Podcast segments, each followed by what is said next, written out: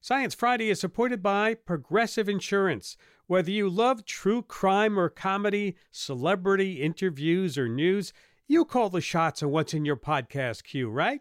And guess what? Now you can call them on your auto insurance too with the Name Your Price tool from Progressive.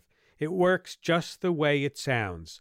You tell Progressive how much you want to pay for car insurance, and they'll show you coverage options that fit your budget. Get your quote today at progressive.com to join the over 28 million drivers who trust Progressive. Progressive Casualty Insurance Company and affiliates. Price and coverage match limited by state law. Science Friday is supported by Random House, publisher of When Breath Becomes Air by Paul Kalanithi, a memoir from a doctor turned patient about the fragile beauty of our mortal lives. When Breath Becomes Air by Paul Kalanithi is available at prh.com slash air. Listener supported. WNYC Studios. This is Science Friday. I'm Ira Flatow. Later in the hour, we'll be talking about the potential ramifications of an, of an overturn of Roe versus Wade on in vitro fertilization, and we'll be answering your questions live on the air. So give us a call. Our number 844-724-8255. That's 844-SciTalk, or you can tweet us at SciFri. But first, big news on the COVID vaccine front, where parents and caregivers of young kids may finally breathe a big sigh of relief. The FDA has approved COVID 19 vaccines for kids under the age of five. Today, the FDA granted emergency use authorization for the vaccines from both Pfizer and Moderna. Joining me now to unpack this latest vaccine news and talk about other top story science stories this week is my guest Umair Irfan, staff writer for Vox, based in Washington. Welcome back to Science Friday, Friday, Umair. Thanks for having me back. Let, us talk about these newly approved vaccines for young kids and infants. Tell us about that. Yeah, so this has been a long time coming, and that's largely because adults were frankly a higher priority during the COVID 19 pandemic. You know, thankfully, very young children have faced lower risk from the disease, but that low risk is not zero. You know, we've had close to 400 children up to the age of four die from COVID 19 in the United States. And so this is still an important gap. There's about 18 million children. And now finally, the regulators say that they have enough data, but it required the max- manufacturers to sort of tweak their formulation because, you know, a lot of immunologists will tell you kids are not little adults. Yeah. And so they had to retest these vaccines at lower doses to make sure that they didn't cause more severe side effects. So the Pfizer vaccine is actually administered as three doses at one tenth of the adult dose for children under five, whereas the Moderna vaccine is administered at a quarter of the adult dose over two doses. And how soon could these be available? Well, now that the FDA has approved it, the Centers for Disease Control has to put out its guidelines, but very likely it could be as soon as Tuesday because, you know, Monday is a federal holiday. And White House advisors have said that, you know, states around the country and other local health departments have already begun to pre order these vaccines. And so they could be available right away. And uh, regulators and, and health officials say that over the next few weeks, just about any parent who wants to get their child vaccinated will be able to do so. Yeah, that's certainly good news for them. And it's important for little kids to get vaccinated, right? Yeah, you know, I mentioned that kids can you know still get sick and die from this disease but also kids play an important role in transmission you know as kids are going to be going back to school and interacting with each other they can spread the disease to each other and then also spread it to other family members. So the more people that we get vaccinated and that are closed off as routes of transmission the less likely it is that we will see more major outbreaks and we will also lower the risk of other more dangerous variants coming to fruition. It has taken quite some time has it not to get these vaccines to kids under 5 why is that yeah, you know, I mean, it again because adults are at greater risk. The priority was trying to get older people vaccinated, but it's also trickier to vaccinate and do do just clinical research in general on young children. I mean, babies, you know, are nonverbal, so how do you get uh, notice about like side effects or any kinds of complications that they're experiencing. And similarly, you know, parents are much more reluctant to enter their young children into clinical trials. And so it's a much narrower, much more finicky pool of subjects that you have to study. And you have to be a lot more careful working with children. And so researchers have had to really be delicate in conducting these trials. And it's taken a long time to get this information to the point where they think that this is mm. safe and effective. Good points. Let's talk about vaccines, a, a different one. This next story is about another vaccine that's been around a little longer than the one for COVID. And I'm talking, of course, the flu shot. Now, it appears that researchers in Australia looked at how exercise influences immune response to the flu shot. That right? Yeah, that's right. I, I, read this piece by Belinda Smith at the Australian Broadcasting Corporation, and she wrote about this study that looked at 550 adults between the ages of 18 and 87. And researchers studied their immune response to the influenza shot, specifically looking at their antibodies. These are the proteins your immune system uses to target the virus. Now, they found that looking at younger adults between 18 and 35, they found that young adults tend to have higher baseline levels of antibodies. So, exercise didn't seem to have as big an effect on them. But as people get older, older, their immune systems sort of get weaker over time. And it turns out exercise actually gives you a pretty substantial boost. And the researchers found that those who met the WHO, the World Health Organization's recommended amount of weekly physical activity, they were more likely to quadruple their antibody levels in their wow. blood compared to people who were inactive. Wow. So, of course, we want to know why that is. Do, do we or the researchers know why? No, and that's not quite clear yet. You know, this is sort of an association study. We don't know what the mechanism is. It could be that, you know, when your body is stressed by exercise, you know, the tiny tears you get when you lift weights or the strain on your lungs from running, that might prime your body to be more ready to produce antibodies and other kinds of immune response. But it could also be that the kind of people that get more exercise are generally healthier to begin with and have a more, much more robust immune system. So that's going to take a while to tease out. But what they did find is that the type of exercise does matter, that strength and resistance resistance training led to a higher immune response than say 45 minutes on an exercise bike. Hmm. So uh, this is just just a general vote of confidence for getting a lot of exercise and yeah. its role in public health. Yeah. Let's pivot now away from uh, vaccines and, and viruses to wildfires. The largest wildfire in New Mexico's history is raging at this moment, but it was partially ignited on purpose. What's going on there? Right. Yeah. My colleague Neel Dhanesha just wrote a piece about this on Vox. And yeah, this was a result of two deliberately ignited prescribed burns. And these fires basically ran out of control. They merged and have converged to become the largest fire in New Mexico's history, larger than about 320,000 acres. But the logic there was that, you know, by conducting these controlled burns, forest managers are hoping to reduce the risk of major dangerous wildfires because fires are, you know, a natural part of the ecosystem. And as humans have suppressed them for generations, that's actually increased the risk of dangerous fires. And so the thinking is that by having these deliberate fires periodically, we can mitigate that risk over time. But the risk is not zero, even when you're doing these controlled burns. And as average temperatures rise, as uh, drought conditions continue to be severe, you know, there's a massive drought across the western United States, the window for conducting these burns safely is shrinking. And so there's sort of a tension here that we need fires to help mitigate the risk, but the opportunities we have for conducting them are also shrinking. Yeah, I imagine they'll be looking carefully into what happened. Yeah, the U.S. Forest Service put a pause on all prescribed burns right now, but other forest managers throughout the country are worried that we're going to miss the opportunity to conduct controlled burns in other parts of the country where the risks may be lower and the benefits may yeah. be larger. So there's yeah. a huge trade off here. Yeah, they're not thinking of doing away with the burns, but how to do them more carefully. What happened here? Yeah, exactly. And so they're talking to local officials, and uh, one of the more interesting things that developments we've seen is the uh, use of indigenous burning practices. So the Native Americans who've lived in these areas have often conducted prescribed burns on their own for cultural reasons, and there's been this push to bring that knowledge back to land managers and also to help you know reconcile mm. with some of the historical injustices those people have faced.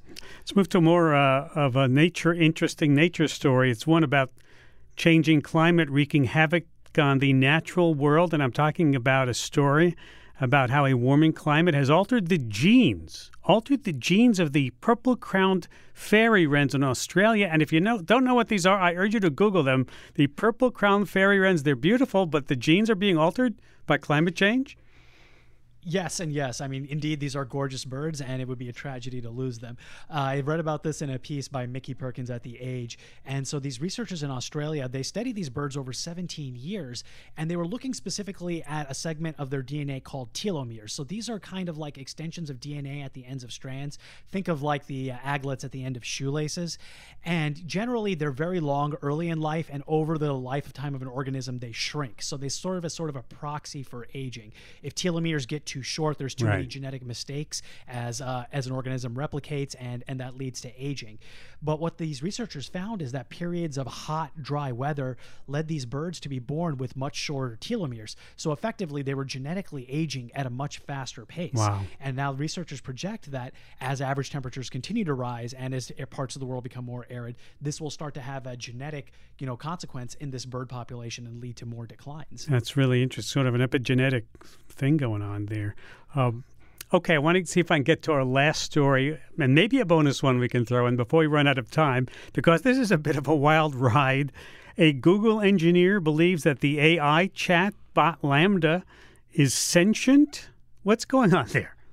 Right. Uh, Natasha Tiku at the Washington Post uh, wrote a profile of this engineer. His name is Blake Lemoine, and he has been, you know, interacting with this chatbot for the past few months, and internally raised concerns that he believes that this is sentient, but. That sparked a huge disagreement within the company. You know, Google researchers looked into it, and their team, the other researchers there, concluded that they weren't true, or that uh, actually that the chatbot wasn't sentient. And because of that disagreement, you know, they put Lemoine on paid administrative leave, and then he decided to go public with this information and try to raise this uh, alarm bell to to the general public to say that you know essentially we may have something that may be conscious in a way that we may have never created before. And many other researchers are wading into this, right? Into the debate. Right. You know, some researchers disagree, but about whether or not this specific chatbot was sentient. But a lot of them are saying that this is a important warning sign that you know we need the tipping point for an AI that is self-aware, maybe closer than we realize, and we really need to start coming up with answers to hard questions now, like how do you even determine that it's sentient? What are your obligations to it? What if you're wrong? And then who gets to make all these decisions? Is this a product? If something is alive of a private company like Google, it, does the public have an interest in keeping Yeah. something like this going? I mean, it's hard to say, but we need to answer them now. But yeah, and putting the kibosh on talking about it, I thought that was very unusual because I think if a if a tenured professor at a university has said had said this, we'd still be talking about it. Right. I mean, I think it also shows the uh, the tension. I think Google realizes the implications of what might happen if they have some software that may have a public interest, and so I think that there is there is that tension there that when you have a private company that has something that can have a huge, you know, social consequences, Yeah. we really need to start thinking about that. All right, see if I can squeeze my last topic in there because I, I love it. Is that as temperatures are soaring in Texas, renewable energy has filled in the gaps to prop up the stressed power grid. Tell us about that. Yeah, this is particularly true in Texas, which you may know has a sort of an isolated grid from the rest of the country. So they really need to generate all their old power that they need. And you may remember the blackouts we had Sure. last year. And so people were worried that that would happen this summer because there was a lot of outages on the grid and that this summer was supposed to be really hot. But even though Texas faced a heat wave this week and record power demand, it turns out renewable energy actually came to the rescue. So this Sunday, which had a record heat um, energy demand, renewable energy, wind and solar provided close to 40% of the electricity on Texas's power grid. Wow, isn't that uh, amazing? Where all that oil comes from, they relied on all that power, all that. Well, I mean, Texas is the largest wind energy producer Yeah. in the country, so people kind of miss that part of the story too sometimes. Yeah, well, great, great story, Umair. Thank you for taking time to be with us today. My pleasure. Thank you for having me. Umair Irfan, staff writer for Vox, based in Washington, D.C. We have to take a break, and when we come back, we'll be talking about the impact of Roe versus Wade overturning of IVF and the science behind fertility. We're going to talk about it. Our number is 844 724 8255. If you'd like to join the discussion, please. 844 724 8255. I'm Ira Flatow. This is Science Friday from WNYC Studios. Science Friday is supported by ZBiotics. The team of PhD scientists at ZBiotics are tackling rough mornings after drinking with their new pre alcohol probiotic. This probiotic breaks down the byproduct of alcohol while you drink and sets you up for a great next day. Check out the cutting-edge technology for yourself at zbiotics.com/friday and use the code FRIDAY to get 10% off your first order. ZBiotics is backed with 100% money back guarantee, so if you're unsatisfied for any reason, they'll refund your money. That's zbiotics.com/friday and use the code FRIDAY at checkout for 15% off. WNYC Studios is supported by the Natural Resources Defense Council. Using science, the law, and people power, NRDC is committed to confronting the climate crisis, protecting public health, and safeguarding nature. They address the impact of fossil fuels on communities and our environment. They help protect wildlife, public lands, and irreplaceable ecosystems that all living things depend on. They work to enact policies for clean air, clean water, and access to nature for all. You can help NRDC safeguard the earth for future generations. Visit nrdc.org/wnyc for more information. Hi, I'm Alexis Ohanian. You may know me as one of the co-founders of Reddit, but more recently, a large part of my identity is being a father to my wonderful daughters. In my podcast, Business Dad, I hope to open the conversation about working parents a bit. You'll get to hear from a wide range of business dads from Rainn Wilson and Guy Raz to Todd Carmichael and Shane Battier, to find out how they balance being a dad with a successful career. Business Dad is available now, so be sure to listen and subscribe wherever you get your podcasts.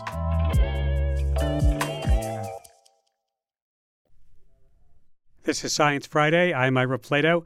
We're continuing our coverage of the ripple effects of what an overturn of Roe versus Wade on access to reproductive health care in this industry might might ripple into. This week we're looking into in vitro fertilization or IVF as you may know. Roughly 2% of all infants in the US were born using some form of artificial reproductive technology. And while that number might seem small, it's nearly double what it was just a decade ago. If Roe is overturned, roughly half of states would ban or severely restrict access to abortion.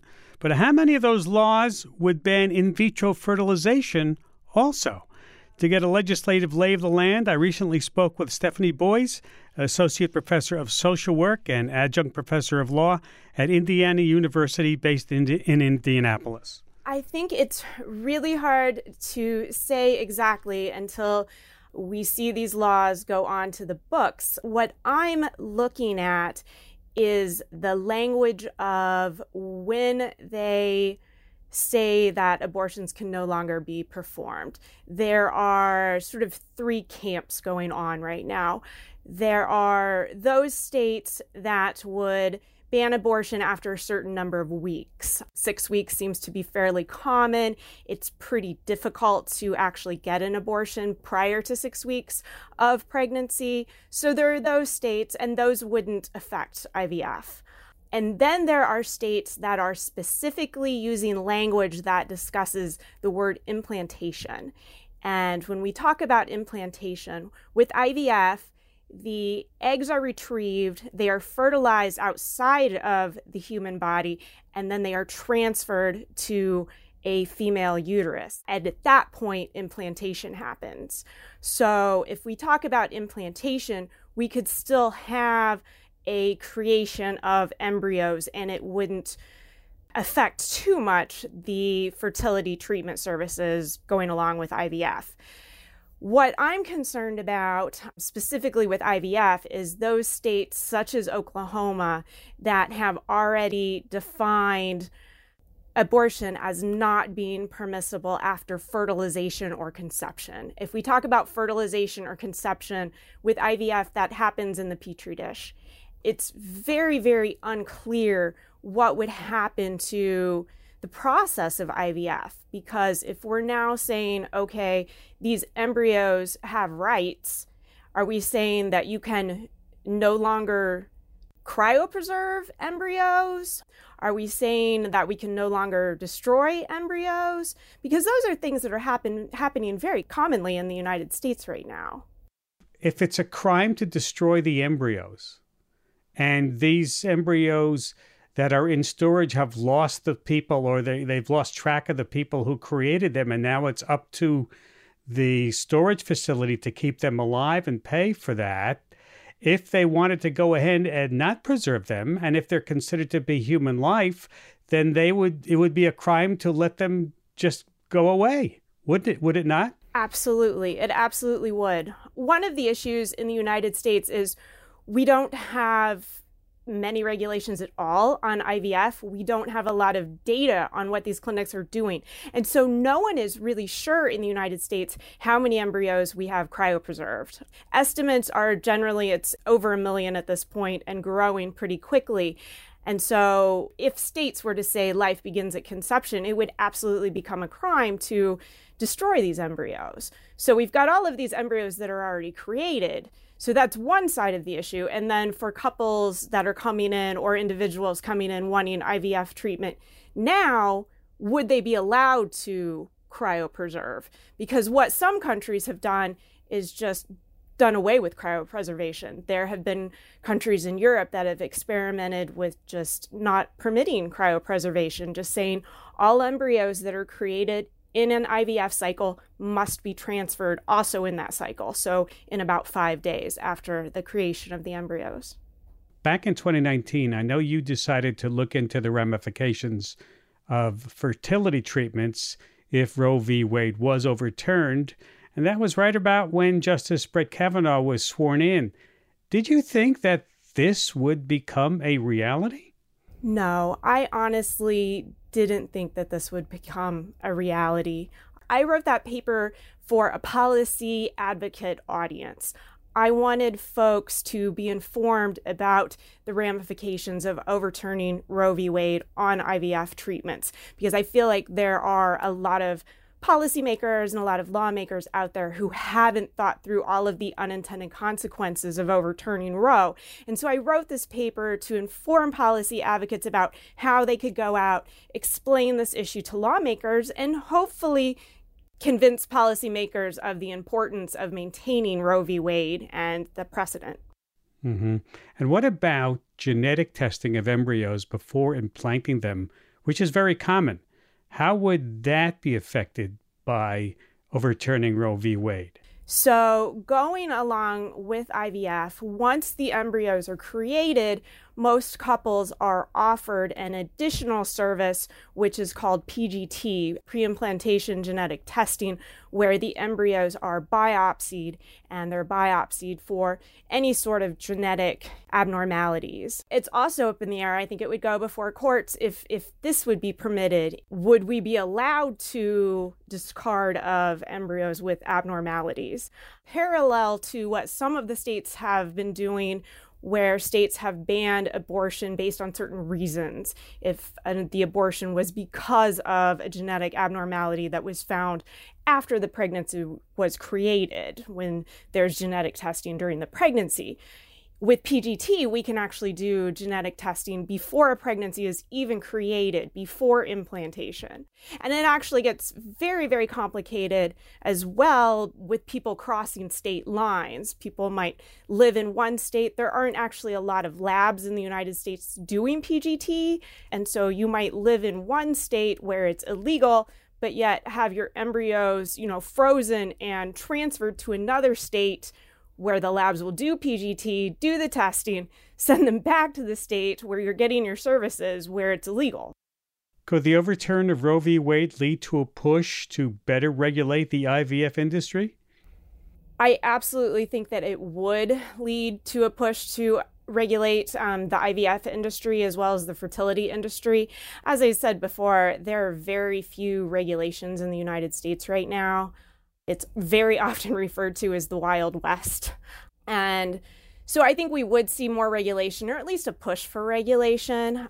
In my 2019 paper, I looked at what some other countries had done, and generally, other countries who have this legal ideology of life beginning at conception, while also wanting to balance the availability of IVF services, there are generally three things that come up.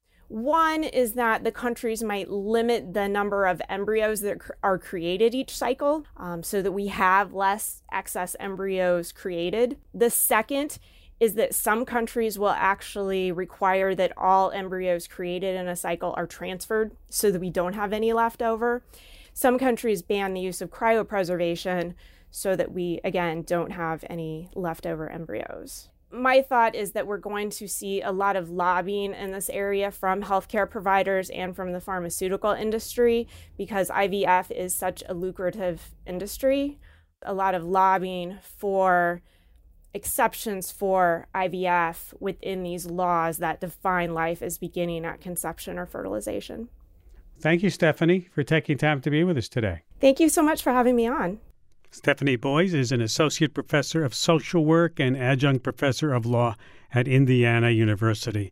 And if you would like to get in on the conversation, we'd like to have you. If you're wondering or have questions about how an overturn of Roe v. Wade could impact fertility treatments, or you're just curious about the science behind IVF or about the science behind conception and fertilization, we're happy to revisit the birds and bees with you on this one. So give us a call. Our number is 844 724 8255. That's 844 Sci Talk, or you can tweet us at SciFri. And joining me now to dig deeper into the uh, science behind in vitro fertilization and take your calls is Dr. Marcelle Cedars. Director of the Division of Reproductive Endocrinology at UC San Francisco, and President of the American Society for Reproductive Medicine. Dr. Cedars, welcome back to Science Friday. Thank you very much. We just talked about the possible state legislation that defines life beginning at conception when the sperm meets the egg. Let's talk about how this all works. What's the likelihood that a recent fertilized embryo would come to term? Well, I think that's a really critical question. And even in nature, the best possible environment for that embryo, only about 25% of fertilized eggs will be a successful birth. 25%, one in four. One in four.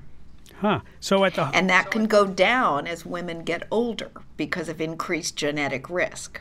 So, uh, so some women may try to do it a few times just to get uh, have a success. Success. Well, think about natural conception, how many months it might take a woman to conceive. So, we're not even talking about multiple cycles of IVF. We're just talking about the reality in nature, hmm. which is why the concept that life begins at conception is really not consistent with scientific knowledge. And that's something I want to get into next because I think, as you point out, at the heart of the controversy is the definition of when a human life begins, as expressed, I think, in this question from one of our listeners. Why can't science tell us when life begins? Dr. Cedars, why can't science tell us when life begins? Well, I think it depends how you define life. And so I think it, the the lawyers of the Supreme Court with the Roe v. Wade decision understood how complex that question is, which is why they talked about viability as in could live outside the womb as an independent sort of entity. Uh, and I think that's really the best definition that we have because when life begins is so complicated by religion, by belief, by things that aren't um, necessarily shared by all of us. And I think it is something that is a complex question. And scientifically, we talk about life as living as an independent entity. Hmm. For our listeners who may not be intimately familiar with IVF, uh, Dr. Cedars. Ex- explain for us how the process works a bit, would you? Sure. There's really three main aspects of IVF. The first is to give medications that increase the number of eggs a woman will ovulate in a single cycle. In a normal cycle with no medications, a single egg is ovulated.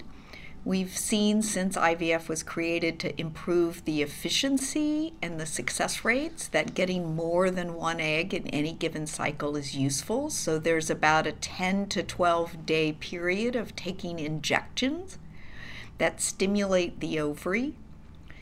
Then there's the egg retrieval process, whereby we take the eggs out of the ovary and bring them into the laboratory. We get sperm that same day put the eggs and sperm together, and then we grow the embryos in the laboratory, typically till day five or six, at which time they can either be transferred or frozen. Hmm. very interesting. This, this is Science Friday from WNYC Studios. We're talking with Dr. Marcelle Cedars, president of the American Society for Reproductive Medicine, about in vitro fertilization. Uh, I know that there's a recent advance in IVF allowing embryos to develop longer outside of the body. What are the benefits of this process, and how would an abortion ban at conception impact this method? So, in the past, when IVF was new, embryos would be transferred on the second or third day after the egg retrieval. But with improved culture conditions, we can now grow them till day five or six to what's called the blastocyst stage. It's important to know, as would happen in your body, about half of these fertilized eggs don't even make it to the blastocyst stage in the laboratory.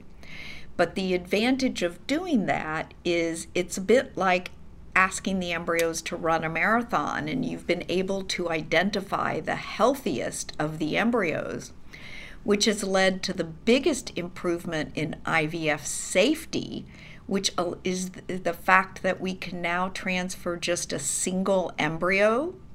And so we've markedly decreased the risk of even a twin pregnancy and certainly eliminated the risk of a triplet pregnancy.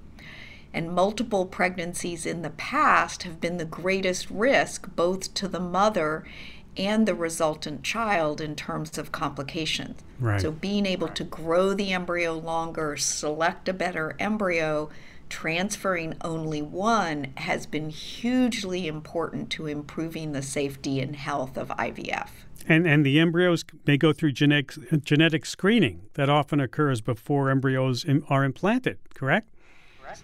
They may or may not, on that day five or six, go through genetic screening that would allow you to identify an embryo, for instance, that might be affected by Tay Sachs, which is a universally fatal disease uh, and really mortality for young children.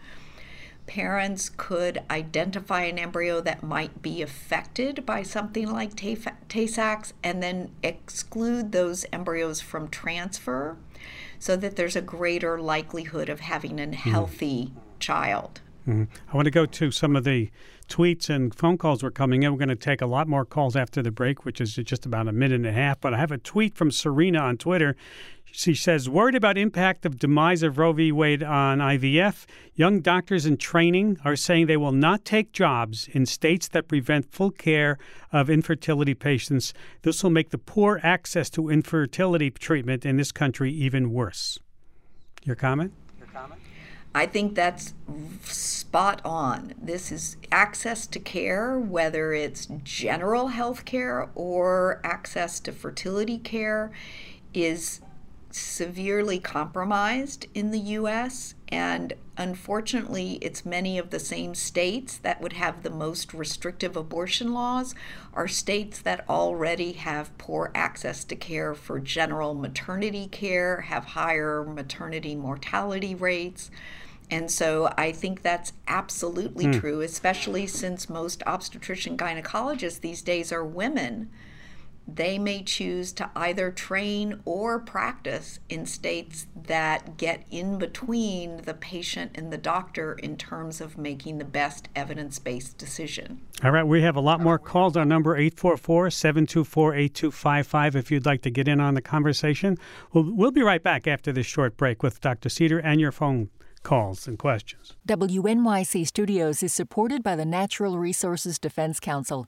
Using science, the law, and people power, NRDC is committed to confronting the climate crisis, protecting public health, and safeguarding nature. They address the impact of fossil fuels on communities and our environment. They help protect wildlife, public lands, and irreplaceable ecosystems that all living things depend on. They work to enact policies for clean air, clean water, and access to nature for all. You can help NRDC safeguard the earth for future generations. Visit nrdc.org/wnyc for more information. This is Science Friday. I'm Ira Flatow. If you're just joining us, we're talking about the impact of a Roe v. Wade overturn. What impact might that have on in vitro fertilization? My guest is Dr. Marcelle Cedars, Director of the Division of Reproductive Endocrinology at UC San Francisco, and she is also president of the American Society for Reproductive Medicine. Our number 844-724-8255, site 844-SciTalk if you like, or you can tweet us at SciFri. So many people have questions. Let's let's go right to them. Let's go to the phones. Let's go to Emily in the Bronx. Hi, Emily. Hi. Thanks for the taking my call. Go ahead. Hi. Um, so just to start, I want to say I have two children who were conceived via IVF, um, and I appreciate the conversation about this. Uh, my question is about how the before the last few months in this news with Roe v. Wade, most of the conversation that I've been in around IVF has been around genetic testing and genetic manipulation and what the future holds for regulations in those areas. And that alone was its own big, scary topic. And I thought that would be the main focus in the scientific and medical community. So I'm curious how now this, uh, how the conversation may have shifted, uh, and if the the two pieces are being talked about together. Good question, Dr. Cedars. Dr. Cedars. I think our bigger concern is really more basic because if there are additional laws like the current law that was recently passed in Oklahoma that states that life begins at fertilization, our concern is can we continue to practice IVF in a safe and efficient manner? So, can we cryopreserve fertilized eggs? Uh, can we continue to do pre implantation genetic testing? Those issues that were brought up by the prior speaker. And that's a serious question in terms of how do we continue to do IVF in the best, safest way for patients so other families can be built the way yours has been. So I think we really have focused on these very basic questions about what these laws might mean. Thanks for the call. Thanks for the call. Let's, uh, let's uh, go to the let's go to the next. Let me go to a tweet. This is an interesting tweet because it's from Rebecca on Twitter. She says it sounds like the richer people will have their interests protected with commercial interests lobbying for IVF, while poor women will be impacted by lack of access to abortion. Dr. Cedars. Dr. Cedars. Well, I think that's a very good point. I mean, uh, ASRM has been very active in supporting all regulation that restricts decisions between a doctor and a patient, and that includes abortion. And we have joined with the American College of Obstetricians and Gynecologists on a number of amicus briefs.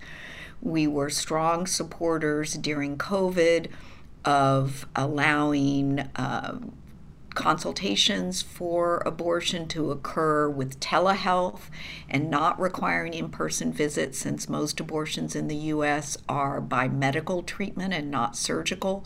So, in our minds, these are intimately created or connected. Reproductive health is really the ability to conceive and build a family when you want to and to not have a child when you don't want to. So it's really a spectrum, and these two things cannot be disassociated. So I wouldn't disagree with you, and that's why we are advocating for abortion rights and leaving these decisions to doctors and patients. Go to the phones to Lisa in Rockaway, New Jersey. Hi, Lisa. Hello. Hey there. Go ahead. So it's so upsetting because as somebody who has been through four IVF retrievals and have only gotten one good embryo, um, plus a fifth with a donor, this is the type of situation where it's really scary. When you have an abnormal embryo, if you're asked or told that you have to transfer that embryo, something that's not compatible with life, it puts you in a really upsetting and scary situation. I had a miscarriage in which I had to have a D&E at 12 and a half weeks. It was the worst experience I've ever been through. And as somebody who wanted to be pregnant that badly, to have people telling me that they know more than science, per- perhaps because religion is intertwined into it, it's just, it's beyond my comprehension. Hmm. Uh, Dr. Cedars, what what have you got to say about that? with you that's exactly what we're concerned about is that patients will be put into these very difficult situations or be told that they can't discard embryos once they've completed childbearing and they might be forced to donate them and so you might have an affected you know a, a genetic child that you know is uh, being raised by another family, which is a wonderful gift if you choose to do it. But if you don't choose to do it, it could be quite difficult. Thank you, Lisa. Thank you, Lisa. Yeah, the, this uh, brings, uh, uh, brings uh, me to a tweet. Actually, this sort of the same, sort of the same that uh, came in. It says um, if embryos are granted personhood, does that mean, Beth asks, that cry- cryopreserved have to be born? Would women who have fertilized eggs frozen be compelled to carry them to term? And I think that's what Lisa was talking about. You know? I think that is would they be compelled to carry them to term or would they be compelled to continue to pay storage on them indefinitely? If they chose to transfer them from a state that restricted their ability to make decisions to a state that didn't, would they be per- forbidden from doing that? Uh, that can now happen to ship embryos from one state to another, but just as they're restricting on the side of abortion, being able to bring in abortion medications to states through the mail or through delivery, could you be forbidden to transfer your embryos out of state to discard them? And what about where the embryos are stored in the infertility clinics? Would those clinics be required by law to keep those embryos viable, or else be accused of murder? Well, I mean, I think that's a scary point because not all embryos will survive freezing and thawing. As I mentioned before, not all embryos will survive culture in the laboratory. So, will the physician or the laboratory be accused of murder if an embryo doesn't survive? When we know, as your very first wise question, we know in nature only one out of four is capable of going to birth. Our number, 844-724-8255. Uh, lots of folks. Let's go out to the coast to Ethan in Portland. Hi, Ethan. Welcome to Science Friday. Hi, how are you? Hi, go ahead. Yeah, I just wanted to make the point that I think that um, a lot of the uh, people who are pro pro-life and uh, going to sort of make these uh, abortion and IVF bans um, do so in saying like, well, we want to have a family and I just had um, my third daughter uh, born two weeks ago today uh, with IVF, and I want to make the point that without that um, ability to have IVF, I couldn't have had the family my wife and I dreamed of. Wow! Wow! Congratulations to you. Thank you. Yeah, it's making possible. IVF is making, uh, you know, children possible for a lot of people. Um, now, I understand, Dr. Cedar, that uh, you have spoken to colleagues who are planning to encourage patients to undergo IVF to be able to screen for genetic abnormalities ahead of getting pregnant. So that if abortion for genetic issues becomes a crime, then you won't get pregnant and risk need uh, having an abortion later. Is that correct? Well, I don't know that people have been encouraging patients to do that at the present time, but I think that's a theoretic possibility that will be there. So if you happen to be in a state that prevents abortion, say after six weeks, so it wouldn't interfere with the process of IVF, but it would eliminate the risk of doing a termination later in pregnancy, even if the embryo, the fetus, was found to be carry a genetic mm. deficiency. It may push patients who might not otherwise need IVF to do IVF. It might push physicians and patients to discuss doing genetic testing that perhaps they wouldn't otherwise do. Let's go to Dan in Oxford, Connecticut. Hi, welcome to Science Friday. Yeah. Hello? Hi, Dan. Yes, go ahead. Yeah, hi. I just wanted to get the doctor's comments. I I'm, I got a, a patent actually pending right now for the cryopreservation process. We use a using a Stirling engine As, uh, so this would be a new method that wouldn't really need liquid uh, liquid nitrogen, so it might be safer for the lab technicians. Uh, and I just wanted to see if the doctor has heard about this uh, like solid state freezing as opposed to liquid nitrogen, and get her comments on that. Okay. Yeah, I haven't really heard that much about it, so I can't comment. But I think, in terms of the issue of viability and whether or not you'd be able to freeze excess embryos and then what you can do with an embryo once it's frozen, I think those issues would be the same regardless of the technology that you use to freeze them. Thanks, Dan. Good luck, with, your patent. Thank you. Uh, another Twitter coming in from Erica who says there is a huge financial aspect for patient. It's ideal to create as many embryos as you can in one cycle because you may not be able to pay for another one. I wouldn't have had my daughter now if I couldn't freeze embryos after a cycle. Limiting that could be detrimental. I think that's a very good point. And again, as I said, going to stimulation of the ovary versus, for instance, Louise Brown, who was a single egg ovulated, the first IVF birth in 1978 in England, increasing the number of eggs in a single cycle does increase the safety as well as the success rate because it allows you to have to go through the process less and so the caller is absolutely right. It particularly as most states don't have mandated coverage despite infertility being considered a disease that if patients are paying out of pocket as efficient as we can make the process for patients the less expense they'll have Mm-hmm. Talking uh, about in vitro fertilization with Dr. Marcelle Cedars, president of the American Society for Reproductive Medicine and director of the Division of Reproductive Endocrinology at UC San Francisco. This is Science Friday from WNYC Studios.